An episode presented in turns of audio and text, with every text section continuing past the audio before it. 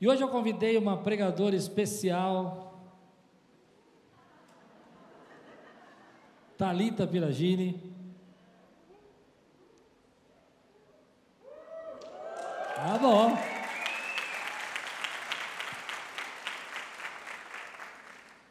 Oi? Já, já vou dar, para um pouquinho.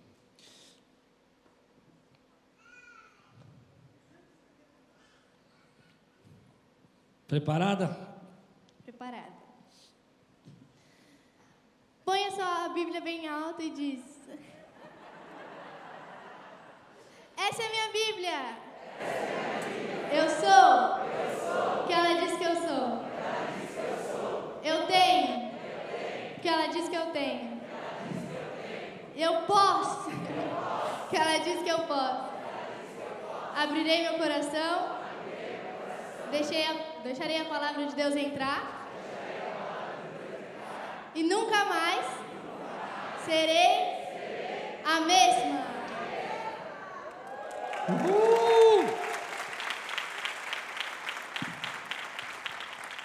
Hoje nós vamos compartilhar a palavra aqui, eu e a Thalita, a gente vai fazer uma pregação junto. É, e o texto está em Efésios capítulo 6, versículo de 1 a 4.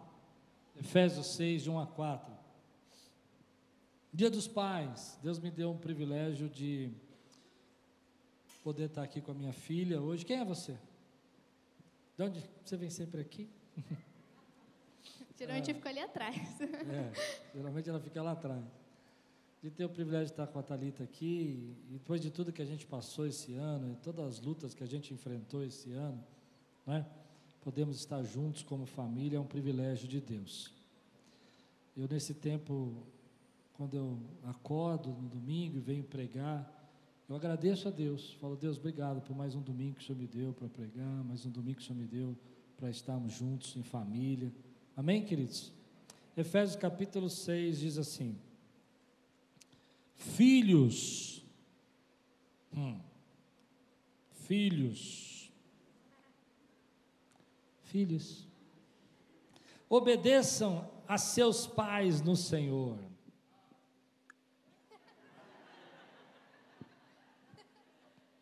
Por isso é justo, pois isso é justo. Honra teu pai e tua mãe, este é o primeiro mandamento com promessa, para que tudo te corra bem e tenhas longa vida sobre a terra. Paz, paz, paz. Não irritem seus filhos. Te dê oportunidade, Vitor. Antes criem-nos segundo a instrução e o conselho do Senhor. Amém? Vamos orar, vamos clamar ao Senhor nessa manhã, pedindo para que Deus venha guardar, dirigir as nossas palavras e edificar as nossas vidas. Senhor, obrigado por estarmos aqui comemorando o Dia dos Pais. E, em primeiro lugar, louvamos o teu nome, porque o Senhor é o Pai nosso que estás nos céus. O Senhor é aquele que nos guarda, o Senhor é o nosso bom pastor, o Senhor é aquele que tem nos guiado nesse tempo todo. Te agradecemos, Senhor. Te agradecemos também pelas nossas famílias. Te agradecemos por podermos estar, Senhor, celebrando esse dia. Alguns que já têm os seus pais que já partiram também, Senhor, agradecendo por tudo que puderam viver com seus pais. E diante de tudo isso, Senhor, tudo que nós estamos passando, te louvamos por podermos comemorar esse ano, mais um Dia dos Pais juntos aqui, em nome de Jesus. Amém. Você pode dizer amém? Amém. Eu começo? Ou você começa? Eu? Tá bom.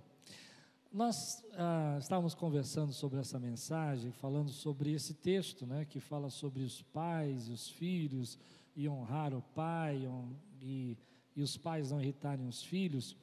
E nós chegamos a uma conclusão que, às vezes, nós, como pai, temos uma, uma ideia muito diferente do que os nossos filhos pensam que é ser pai.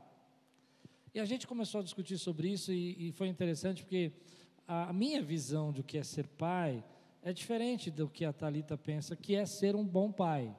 Ou seja, não é que é errado, não é que não se completam. Quer dizer que nós temos pontos de vistas, né, e ideias diferentes. Para mim, ser um bom pai é ser o provedor, é ser o incentivador, é ser aquela pessoa que está empurrando o filho e falando, vai, você tem que fazer, você tem que estudar, você tem que, ah, tem que trabalhar, tem que fazer essas coisas. E o tempo todo a gente olha né, na nossa forma de enxergar, que como pai a gente tem que suprir a necessidade, a gente tem que amparar, a gente tem que ser aquela pessoa que está é, exigindo mais dos nossos filhos para que eles possam ir mais longe do que a gente foi possam chegar em lugares que a gente não chegou, possam ter experiências que a gente não teve, e também né, impedir que eles cometam os erros que nós cometemos. Né? Como aqui o, o Eliabe falou, que eu achei fantástico, eu não deveria falar isso a você, né? porque é exatamente essa sensação. A gente nunca cabulou uma aula para os nossos filhos, a gente nunca é, deixou de estudar para uma prova, nunca tiramos notas vermelhas, Não é verdade? A gente passa essa ideia, né? Que nunca conversamos num culto. E, e às vezes a gente vai nisso num, num, ambiente tão pesado dentro de casa, a gente cria esse ambiente que acaba é, distanciando daquilo que os nossos filhos esperam de nós. Então, na minha cabeça, é, ser um bom pai era isso, era a gente estar tá suprindo, dando graça, dando força, estamos é, aqui, mas olha, você tem que fazer melhor, você não pode fazer assim. E aí, quando eu descobri que os nossos filhos têm uma ideia diferente do que eles esperam de nós como pai, e daí entra muita crise, muita dificuldade, muita luta, não é isso? Isso. Falei tudo? Falou. Já para os filhos, acho que é, depende da idade, né? Porque quando você é criança, você tem uma visão que o seu pai, ele é um herói, ele sabe de tudo, ele controla tudo, ele vai te levar para todos os lugares, ele é um, um, lugar seguro que te protege de tudo que está à sua volta, que você, né, que te levanta quando você cai. E aí você tem essa visão, né, do pai perfeito, assim, né? E quando você chega na adolescência, você descobre que o seu pai já cometeu erros, que ele já aprendeu com os erros dele, né? E que ele é seu sustento e você começa a, a querer que seu pai queira estar com você. Porque quando você é criança, ele precisa estar com você, porque você não consegue fazer as coisas sozinho, você não consegue é, cuidar de você. Quando você é adolescente, quando você já está adulto, você não precisa mais que ele cuide de você no sentido de, ah, né, frufruzinho assim, igual quando é criança. Mas você quer que ele queira que ele esteja aqui. esteja, quê? Frufruzinho. Frufruzinho. Ele, você quer que ele queira estar com você. É, desenvolve. E aí, quando você vira adulto, né, ele vira um conselheiro, desenvolve uma amizade, né? Você concorda? É, então, o que, que, a gente, o que, que o filho espera do pai? Que ele seja amigo? É, ele espera que o pai queira estar lá, né? E não seja uma obrigação por ser o pai. Não que ah, você é meu pai, então você tem que estar comigo, você tem que sair comigo, você tem que me levar para sair. Não, mas eu quero, você quer passar tempo comigo, entendeu? Você fazia muito isso. Às vezes meu pai ainda faz. Meu pai vira ele não gosta de ficar muito tempo sozinho. Ele gosta de ficar sozinho, mas ele não gosta muito tempo. Aí ele vira, Thalita, vem cá. Aí eu chego, aí falo, traz uma água pro pai. Eu estava na cozinha. Eu esse gritado, né? Mas aí eu trago água, por quê? Porque ele quer que eu leve água. Já começaram a orar por mim? que essa pregação acho que vai sobrar para mim. Ele quer que eu leve água, que eu sente lá. Ele, ele empurra, eu chego lá para deixar água para ele, está fazendo sermão. Aí ele empurra assim a cadeira. Senta aí um pouquinho. Aí eu fico lá sentada enquanto ele escreve, né, pai? Um pouquinho, fazendo companhia. Mas é o que a gente quer, não? Eu poderia estar no meu quarto, podia estar jogando joguinho, né? Podia estar lendo um livro, mas eu queria estar lá, né? Sermão passado foi assim, né? Eu fiquei lá olhando meu pai fazendo sermão. Assim. Aí depois, daqui a pouco ele. Você precisa falar alguma coisa, filha? Aconteceu alguma coisa? Você quer, você quer se abrir comigo? O que está acontecendo? Eu, não, pai, só estou aqui. É, eu acho que isso tem muito a ver com a linguagem do amor que a gente tem, né? É, uma das coisas que eu vejo que tem muito conflito nos dias de hoje, né, muitas disputas, lutas né, da família, é porque a gente não entende a linguagem do amor dos nossos filhos. E a gente não entende, às vezes, a nossa linguagem do amor. Eu não sei se você conhece essa história, a linguagem do amor é que existem algumas linguagens do amor, a gente se comunica, a gente usa muito isso para falar para casais. Mas comigo, na minha experiência, eu, eu, eu tive um resgate com meu pai, porque o meu pai tinha uma linguagem do amor diferente da minha e eu não conseguia aceitar aquilo. E demorei muito para gostar do meu pai. Até os 14 anos de idade eu não gostava do meu pai, eu achava que meu pai não era um cara legal, não era uma pessoa boa para estar junto, evitava o máximo de estar com meu pai até eu entender que todas aquelas atitudes que me irritavam no meu pai, a Bíblia fala, vós pais não irriteis os vossos filhos, e a gente às vezes entende que irritar é só na questão de excessos de cobranças ou tudo mais, mas na verdade o que me irritava no meu pai é que a linguagem do amor dele não me preenchia. Eu não sei quantos aqui têm uma certa idade, mas o meu pai tinha um hábito de dar uma pulseirinha para mim, já contei isso para vocês, uma pulseirinha chamada SOS. Lembra dessa pulseirinha? Só os mais de 50 anos aqui vão lembrar. Era uma pulseirinha prateadinha assim, que tinha um, um como é que você fala? Tinha um feixe. um feixe. E aí a gente dentro desse feixe tinha um papelzinho dobrado. Lembra disso? João? Nesse papelzinho tinha escrito assim, essa pulseirinha SOS, tinha comercial na televisão, você lembra disso aí? E nessa pulseirinha você escrevia o nome da criança, o telefone, lembra que nós somos numa época, num mundo paralelo, onde não havia internet, nem celular, e a gente ganhava essa pulseirinha. E a criança usava essa pulseirinha, o adolescente usava essa pulseirinha, porque caso ele se perdesse, acontecesse alguma coisa, a pessoa achava ele na rua, desabrochava esse, esse broche, né? esse, esse, essa, esse fecho, aleluia. E aí, quando abria lá o fecho, tinha lá um papelzinho lá, estava o endereço, o nome do pai, tipo sanguíneo.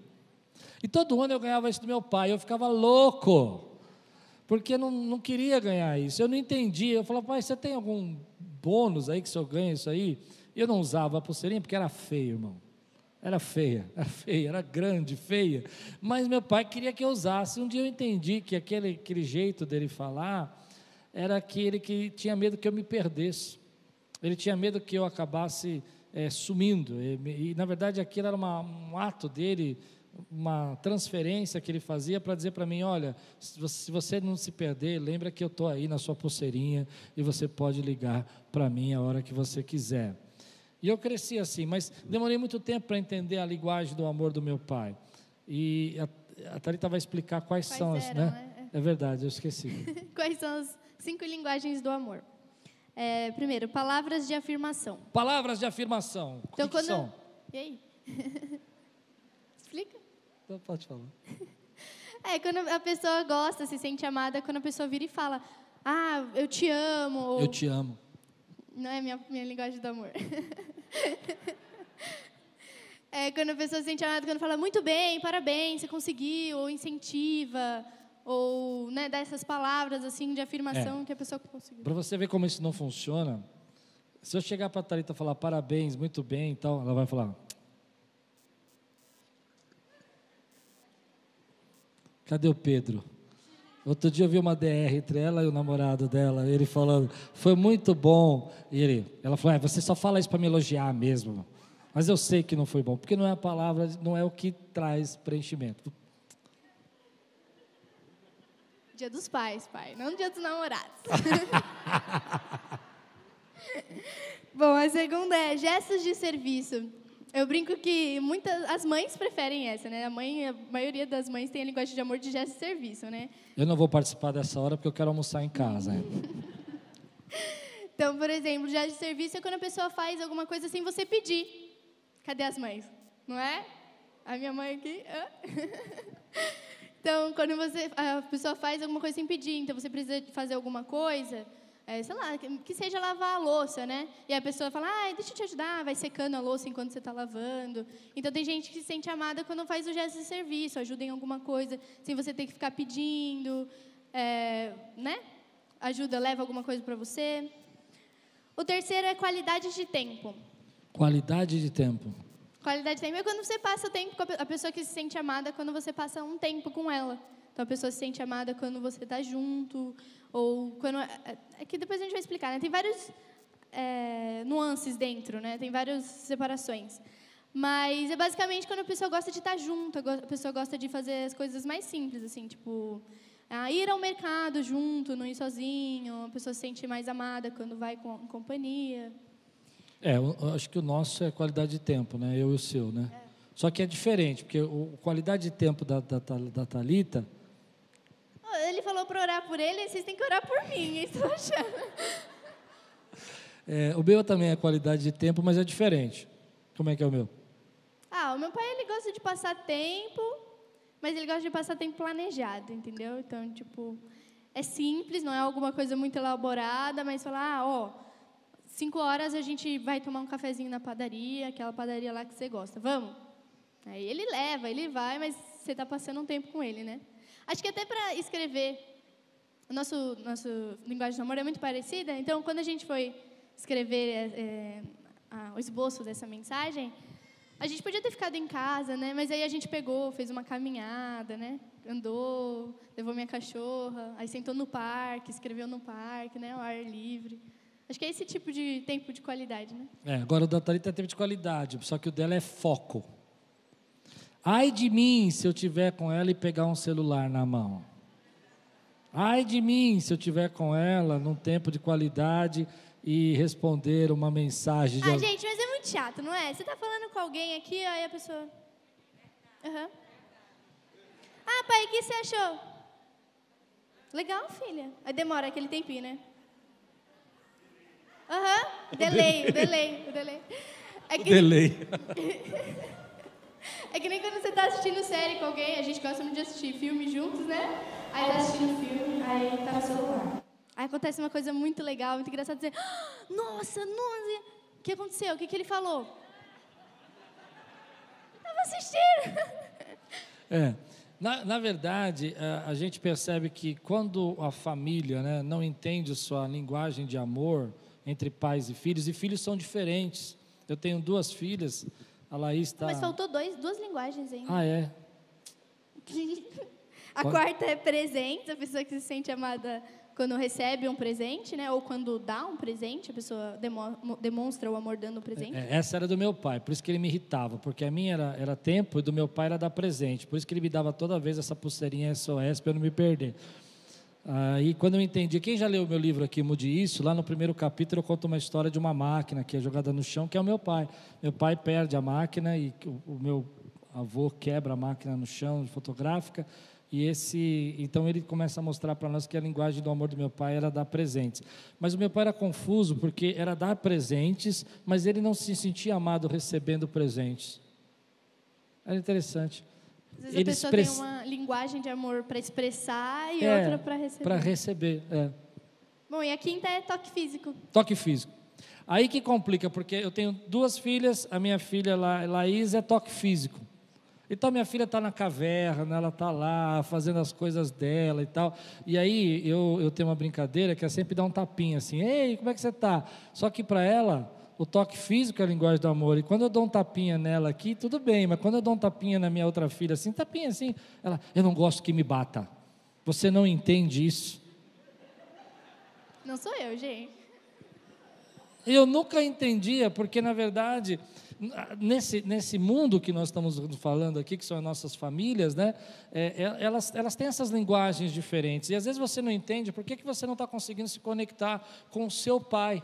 Porque mesmo seu pai, né, no meu caso o meu já faleceu, eu não conseguia me conectar com ele, porque meu pai tinha uma linguagem de amor totalmente diferente da minha. Então toda vez que ele chegava atrasado para me visitar, era uma ofensa para mim, mas ele trazia um presentinho para dizer eu te amo, porque para ele chegar atrasado, é, não estar no horário, ou até mesmo é, passar um rapidinho só para falar oi, estava bem, desde que ele trouxesse uma lembrancinha, porque a lembrancinha dizia que eu amo você. Só que para mim ele estava dizendo, não, eu não te amo, porque eu não chego no horário, eu não fico com você. Conta a história do banquinho. Ah, do banquinho. Aí eu me lembro que quando eu era criança, isso também é, é difícil, porque a Thalita falou que a minha linguagem do amor é um momento específico. Eu não gosto muito de ficar em casa das pessoas, eu não tenho muita paciência, porque eu não fui criado assim.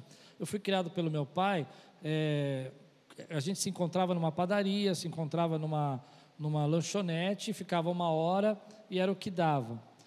Mas a visão que eu tenho de pai foi construída porque um dia eu ganhei um banquinho. Já contei essa história para vocês aqui. Eu era muito pequeno e, e minha mãe estava muito doente e eu não tinha quem pedir ajuda. E meu pai, então, para resolver esse problema, me deu um banquinho. um banquinho daqueles de plástico, sabe? Daqueles que se conectavam, assim, que eram dois pedaços e tinham. A gente parecia um, uma ampulheta, né? E a gente colocava o banquinho assim. E ele me deu esse banquinho e falou assim: Filho, quando sua mãe estiver doente, você vai até o orelhão, porque eu não alcançava no orelhão para pôr ficha e nem sabia números ainda. E você vai no orelhão e liga para mim. Eu falei: Pai, mas como é que eu vou ligar para você? Ele disse: Você descalar uma cobrinha, dois patinhos um tomate em cima do outro e três bananas. O telefone do meu pai era 5228111. Eu nunca mais esqueci. E então aquele dia eu peguei o banquinho, fui com o banquinho para bravo, porque minha mãe estava me, me, irritando. e aí eu pus o banquinho, coloquei a ficha, ele me deu duas fichinhas para poder ligar, liguei. Na hora que eu fui ligar, eu não sabia o número, aí eu lembrei, uma cobrinha, aí disquei. Quando eu disquei para meu pai, atendeu a secretária. Pois não? Eu queria falar com, com, com meu pai. Quem está falando? E ela sabia que eu era pequenininho, ela disse, é o Klaus, eu preciso falar com meu pai agora, que minha mãe está me perturbando. E ela disse, teu pai não está aqui, Klaus, eu vou procurar ele. Procurou, achou, ela chamava Sônia, o nome dela. Ela achou meu pai, e aí, de repente, ele, ele é, apareceu em casa para ver o que estava acontecendo e tudo mais. E aquilo foi um dia que não era o dia dele visitar. E eu descobri que eu tinha o poder do banquinho. Né? E aí aquilo mudou a minha cabeça sobre pai, porque eu comecei a pensar que pai, na verdade, era tá, é, tá acessível. É você poder pegar o telefone e ligar ele vai estar tá lá. Foi assim que eu aprendi. Como o Rogério contou da experiência dele, isso levou a ter alguns problemas, porque não é assim que a Talita via que, eu, que era ser pai. Não era estar lá no telefone e você poder ligar. Ela, a linguagem do amor dela é estar presente e com foco. Isso começou então a irritar os nossos relacionamentos, porque a Bíblia diz: Pais, não irriteis os vossos filhos, e a gente acha que isso é só por causa da nossa cobrança, mas às vezes é porque a gente não está conectado com eles, com aquilo que eles estão esperando de nós. Já minha outra filha, por exemplo, ela não precisa ter esse tempo. Né? Ela, às vezes está assistindo série nós três, ela levanta e fala assim: fui. No meio do filme, no meio do filme. Porque a linguagem dela é diferente, né? Mas se você não se conectar com a linguagem do amor do seu filho, ou do seu pai, filhos também, precisa entender que seu pai tem uma linguagem de amor. E às vezes você está tão magoado e tão triste com ele, você acha que ele não está respondendo ou correspondendo àquilo que você espera, e na verdade é que você não entendeu a maneira como ele se sente amado, não entendeu a maneira como ele quer se comunicar com você. aproveitando que é dia dos pais, já vira para o seu pai e fala, é, facilita, gente. Em vez dele ter que descobrir, aquele processo demorado de descobrir qual é a sua linguagem, já fala, não é mais fácil. É. Vira e fala, ah, minha linguagem é essa, tá bom? É. Mais fácil, não é? Facilita a vida dos pais. Aproveita que é dia dos pais, é o presente deles. É o presente deles. Mas eu vejo muitos pais hoje com problemas com isso, porque os filhos às vezes esperam uma atitude, que nem, que nem eu aprendi que ser pai era estar disponível, né, mas não estar presente. Foi assim que meu pai me educou. É, estava disponível, mas não presente. E isso magoava você.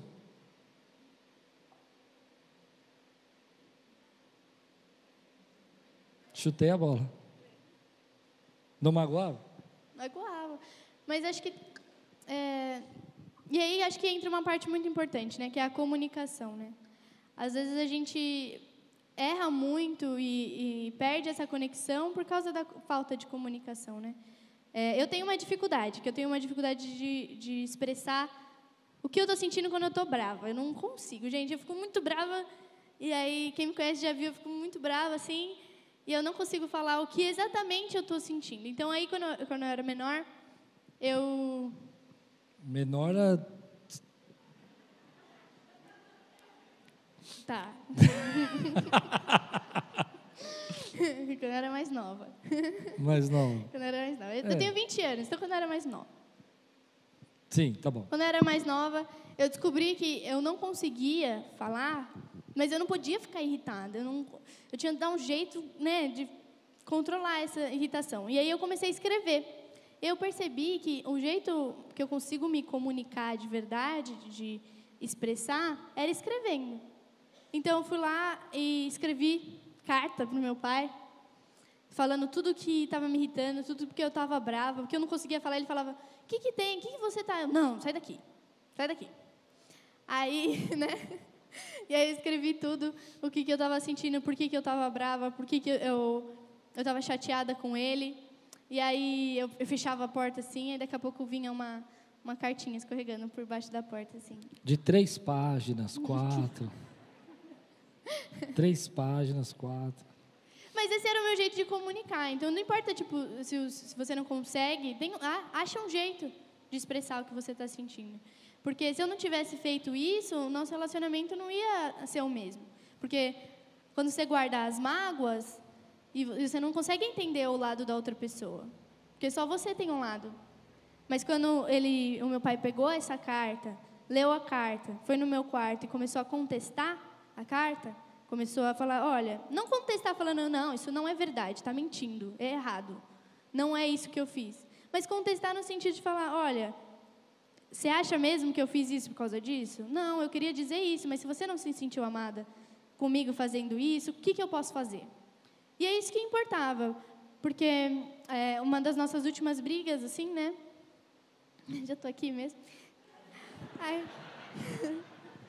uma das nossas últimas brigas, assim, é, eu escrevi tudo e ele falou: Olha, eu não sabia que eu fazia você, quando eu fazia isso, eu fazia você se sentir assim. E aí é, ele falou: Eu não sei. Eu não tive um exemplo de pai.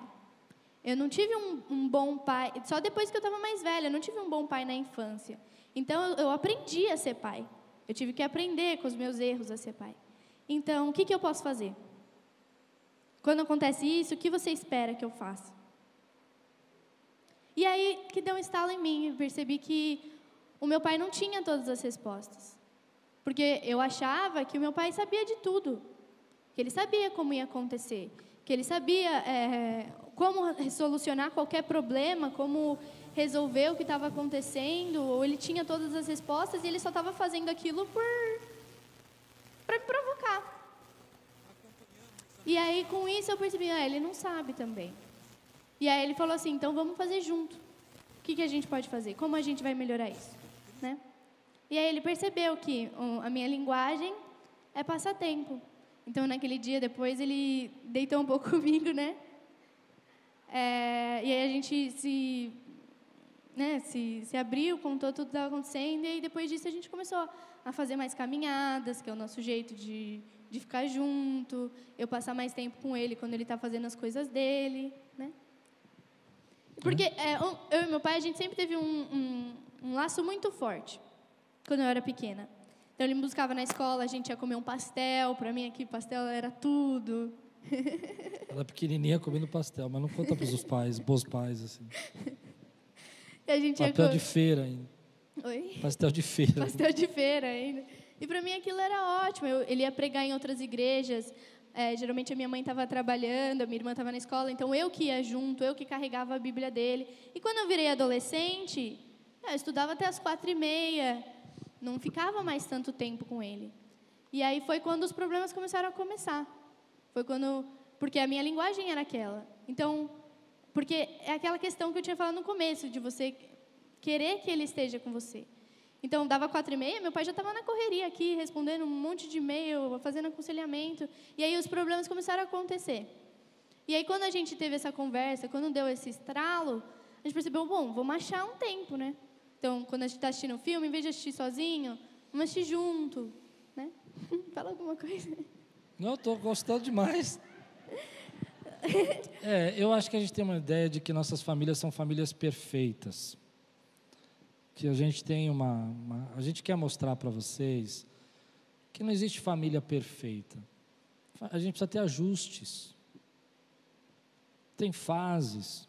A linguagem do amor dela mudou, a minha mudou, a gente vai ficando mais velho, a gente vai mudando, né? Que nem hoje eu gosto de passar tempo junto, mas meu tempo tem que ser alguma coisa, porque eu, eu me distraio, eu tenho uma, um monte de e-mail para responder e, de, e WhatsApp e acabo me distraindo. Então, se eu tenho alguma coisa para fazer, eu me desligo, né? Então a gente faz coisas juntos. Mas essa ideia que a nossa família é perfeita e que a gente não vai ter problemas, que a gente não vai ter erros, que a gente não vai falhar, está adoecendo muito as nossas famílias. A igreja às vezes coloca um peso muito grande, principalmente os pastores, tem muitos pastores aqui, muitos líderes aqui, que jogaram esse peso na vida dos seus filhos, que eles têm que ser perfeitos, que eles não, não podem errar, e que a gente esquece que a gente, quando era garoto, também fez um monte de coisa que não devia fazer. Eu, por exemplo, como eu disse, pulava o muro da escola para cabular a aula, mas para ela nunca cabulei, você sabe disso, né, filho?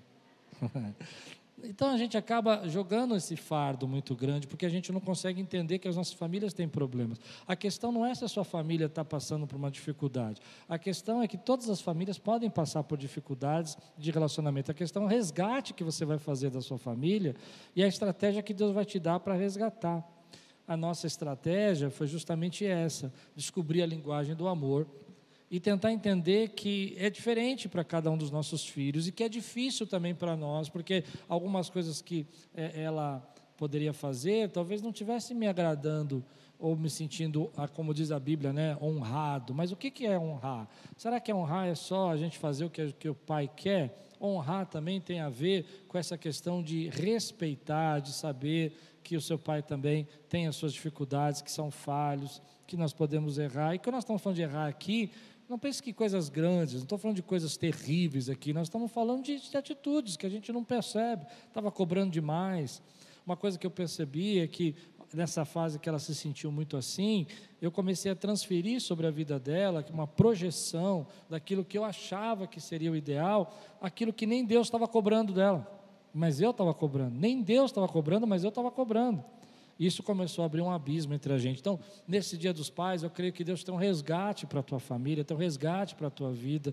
E é uma bênção ter os nossos pais. E quando a gente vai ficando mais velho, a gente vai percebendo que esses erros que nós ficamos, no meu caso, quando eu olho para o meu pai, eu vejo que isso ficou para trás, que o que ficou foi o momento que nós tivemos junto, que ficou foi o tempo que nós gastamos. E quando meu pai descobriu a minha linguagem do amor, né, isso é interessante, né, que a gente percebe que a, como você diz, né, que há um resgate da imagem, né? Meu pai, então, todo sábado de manhã, ele parou de me dar esses presentes, não me trazia mais nada. E eu falava, pai, por que você não me traz aí as coisinhas? Já adulto, né? Ele, não, não, não brinca com isso. Não brinca com isso. Mas ele fazia uma coisa muito bacana. Todo sábado de manhã ele ia na nossa casa, né? E ele trazia o pãozinho, todo sábado de manhã. E eu era o único filho que eu acho que passou por essa experiência com meu pai. Parava o carro dele na porta, descia o pãozinho, falava: Tem café aí? Vim tomar um café com você. E ele ficava uma hora tomando café comigo, chegava um pouco mais cedo, até a hora deles acordarem, da Laís e da Talita. E aí? e aí ele pegava os miolos de pão, assim, né? E aí fazia umas tartaruguinhas, uns desenhos, umas flores, deixava no sol para a gente poder brincar depois. Mas isso que você está falando é a questão de mudar a visão do seu filho sobre você. Às vezes no começo você foi um, um, pai duro, um pai que não sabia, que nem o Rogério falou, né? É, foi um pai duro, um pai difícil, e, e, o seu filho tem essa dificuldade com você por causa disso, tem esse, essa mágoa de você por causa disso. Mas ele é seu filho, ele vai te perdoar. Se você for franco com ele, né? Muda a visão. Então, por exemplo, essa história que meu pai contou do meu avô, o meu avô morreu eu tinha oito anos. E eu conheci meu avô desse jeito. Eu não conhecia essas histórias que meu pai estava falando. Eu conheci ele indo todo domingo na minha casa, brincando comigo, é, né, brincando de pão, miolo de pão comigo, levando um pãozinho quentinho. É, trazendo a balinha que você gostava. Trazendo a balinha que eu gostava. Nos últimos 30 dias da vida dele, ele passou na minha casa. Eu chegava da escola super ansiosa para ver ele lá deitado na minha sala, porque ele estava naquelas macas já, né? Eu vou, eu vou que você, ela, que você fez? Ele passava pomadinha na minha alergia, aí dava balinha, eu nem sabia como ele conseguia aquela bala. Ele passava o dia inteiro deitado, eu não sabia, mas ele tinha a balinha que eu gostava. E aí ele dava a balinha para mim. E aí foi um choque para mim, porque quando eu fui é, visitar meus primos, eles moram em Curitiba, eles começaram a me contar histórias do, de, de quem foi o meu avô para eles. E eu falei, não, esse não é meu avô. Meu avô nunca ia fazer isso, né? É, e eles começaram a contar, não, porque ele não dava atenção, não, porque ele não ligava. Eu, Nossa, mas ele estava sempre na minha casa, como assim? Então mude a visão, e eles não, eles não puderam ter esse contato com o meu avô que eu tive. Porque para mim era outra pessoa. Eles falavam, eu falava, meu, não é essa pessoa que você está falando. Então mude a visão do seu filho sobre você. Porque ainda eles pensam essas coisas, mas eu tenho umas lembranças ótimas com, meus, com meu avô, né? Ele era o meu único avô que eu conheci. E, né, pai, eu só tinha lembranças boas, mesmo ouvindo essas histórias, depois compreendendo, né? É, eu acho que a gente precisa aprender nesse tempo a viver mais leve, a celebrar aquilo que Deus tem nos dado como família, a entender que nós temos as nossas falhas como os pais, nossos filhos têm as suas, suas falhas, estão em formação, em crescimento, mas os filhos são a herança do Senhor para a nossa vida. Amém? Se a gente for fazer um review, então, a gente falou que a nossa ideia de pai, como pai, não é a mesma ideia dos nossos filhos do que é ser pai. E que a gente precisa se conectar com essa ideia. Embora a visão deles possa ser muito diferente, não, não é errada. É, e você tinha uma visão assim quando você pensava do seu pai. Depois nós falamos que muitos do que nós irritamos os nossos filhos, ou ficamos irritados com o nosso pai, é porque a gente não consegue entender a linguagem do amor dele. E quando você quer se conectar, quer comunicar com alguém, a, a maneira mais poderosa de você comunicar com alguém é se você entender a linguagem do amor dele. Você pode fazer muito pelo seu filho e ele achar que ele não, você não ama, porque você nunca fez aquilo que é a linguagem de amor para ele. E pode fazer poucas coisas, mas fazer como meu pai fazia, poucas coisas, que era uma hora e meia a cada 15 dias, a gente tomando um café junto, mas conectar-se, porque era a linguagem do amor que eu tinha. Eu ficava muito feliz nesse tempo. Amém, queridos? Essa é uma, uma lição que a gente tira da nossa vida. Aí você tem umas, uns conselhos para dar para mim, né? É, a gente separou uns conselhos. É, o primeiro é nem tudo é responsabilidade do pai. Às vezes eu vejo que nem tudo é responsabilidade do pai. Nem tudo é minha responsabilidade. Aleluia. Às vezes eu vejo meu pai se cobrando muito por algo é, e outros pais também, né, de a, filhos me contando também, a, jovens me contando, e, do pai se cobrar muito e às vezes não é, não é culpa sua. Às vezes seu filho foi por um caminho que você não gostaria, né? E, e você fica se culpando, mas você tem que ter em mente que nem tudo é responsabilidade dos pais. Os pais fizeram seus papéis. Depois, os filhos tomam suas próprias decisões quando como quando vocês eram, os pais eram é, filhos antes, tomaram as decisões e foram por caminhos diferentes do seu pai. É, o segundo é, não, os seus filhos não são sua cópia. Uau! Mas eu achava que você era parecido comigo. então, embora você queira, às vezes, que ele siga alguma coisa que é, lá, dê continuidade, alguma coisa que você fez, ou é, esteja onde você está, no sentido de seguir os mesmos caminhos, eles não são suas cópias, eles precisam descobrir os caminhos. Como quando você chegou aí, você errou e descobriu, e às vezes você quer ensinar como não errar, mas às vezes a gente precisa errar também para poder aprender como fazer certo. Se a gente só sabe o certo, certo, certo, quando a gente erra, a gente se cobra muito. Mas se a gente já errou e sabe que com os erros a gente aprende, é, vou dar um exemplo, dá tempo? vou dar um exemplo rapidinho. Quando eu estava no ensino médio, eu peguei uma recuperação de física. Eu era horrível em física. É, deixa eu dar um detalhe. Ela nunca ficou em recuperação em nada, passou todo ano. E no ensino médio, no último ano, ela pega uma recuperação. Eu passei, peguei recuperação, não passei na recuperação, eu fiquei de exame em física. Aí eu, ai meu Deus do céu, como eu vou falar para o meu pai que eu estou de exame em física? Meu pai sempre trabalhou com contabilidade e matemática. Eu vou falar para ele, né? Aí eu fui lá e falei, ixi, vamos, vou ter que falar, porque vou ter que ir lá fazer a prova tarde, né? Eu falei, ah, pai, então. Sabe aquela prova de física? Eu não passei, eu vou ter que estudar de novo e fazer outra prova de física de novo. E era todas aquelas mil fórmulas para decorar, né? E eu, mano, para que eu vou usar isso? Mas tudo bem. Aí, aí eu falei, não, agora meu pai vai falar um monte, né? Vai falar, ai, filha, por que você não estudou antes? Teve que chegar a esse ponto. Não. Aí ele virou para mim: o que, que vai cair nessa prova? Aí eu mostrei para ele, ele, isso aí eu não aprendi na escola, não. Era uns negócios muito doidos, gente. Nunca tinha visto aqui na vida. Aí ele, ele pegou toda essa matéria, pesquisou videoaula na internet, assistiu videoaula, né? Aí depois sentou comigo e foi me ensinar, aprendeu a fazer, depois sentou comigo e me ensinou a fazer. Mais ou menos, né? Porque você já sabia, né? Eu só, eu só Só incentivei. Mas é isso que importa, ele incentivou, entendeu? Às vezes a, a nossa mente fala, você não consegue. E ter alguém lá para te incentivar, é que nem hoje. Quando a gente combinou de, de vir aqui, estar tá aqui domingo, faz uns dois meses já. Eu falei, olha, nem fala para ninguém, porque se eu amarelar, eu não quero também passar vergonha. Ninguém vai nem saber que estava programado para eu ir lá. E aí ele falou, não, vamos, tal. Eu falei, olha, eu vou ser franca com você. Eu, ia, não ia falar nada, mas é, se você não ficar me enchendo, se você não ficar me falando, e aí, vamos fazer? E aí, vamos fazer? Eu vou desistir, vou deixar para lá, e vou fingir que nada aconteceu, e vou, e vou, né? Eu falei isso para você, lembra? E aí meu pai falou: "Não, vamos fazer? Vamos fazer? E vamos agora, hein? Ó, vamos agora", né? Porque às vezes a gente precisa disso, a gente precisa desse incentivo. É.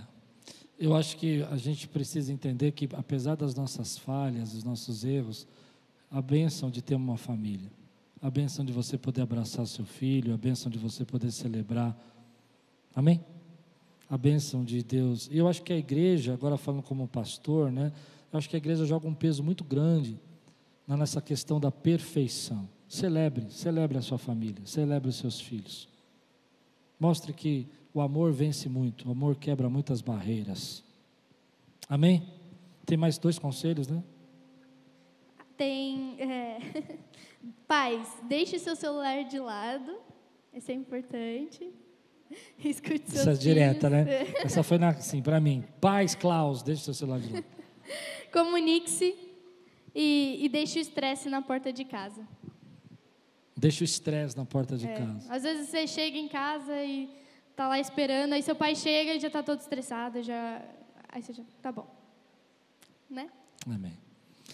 Que Deus abençoe você, que você lembre que sua casa é uma casa bendita no nome do Senhor.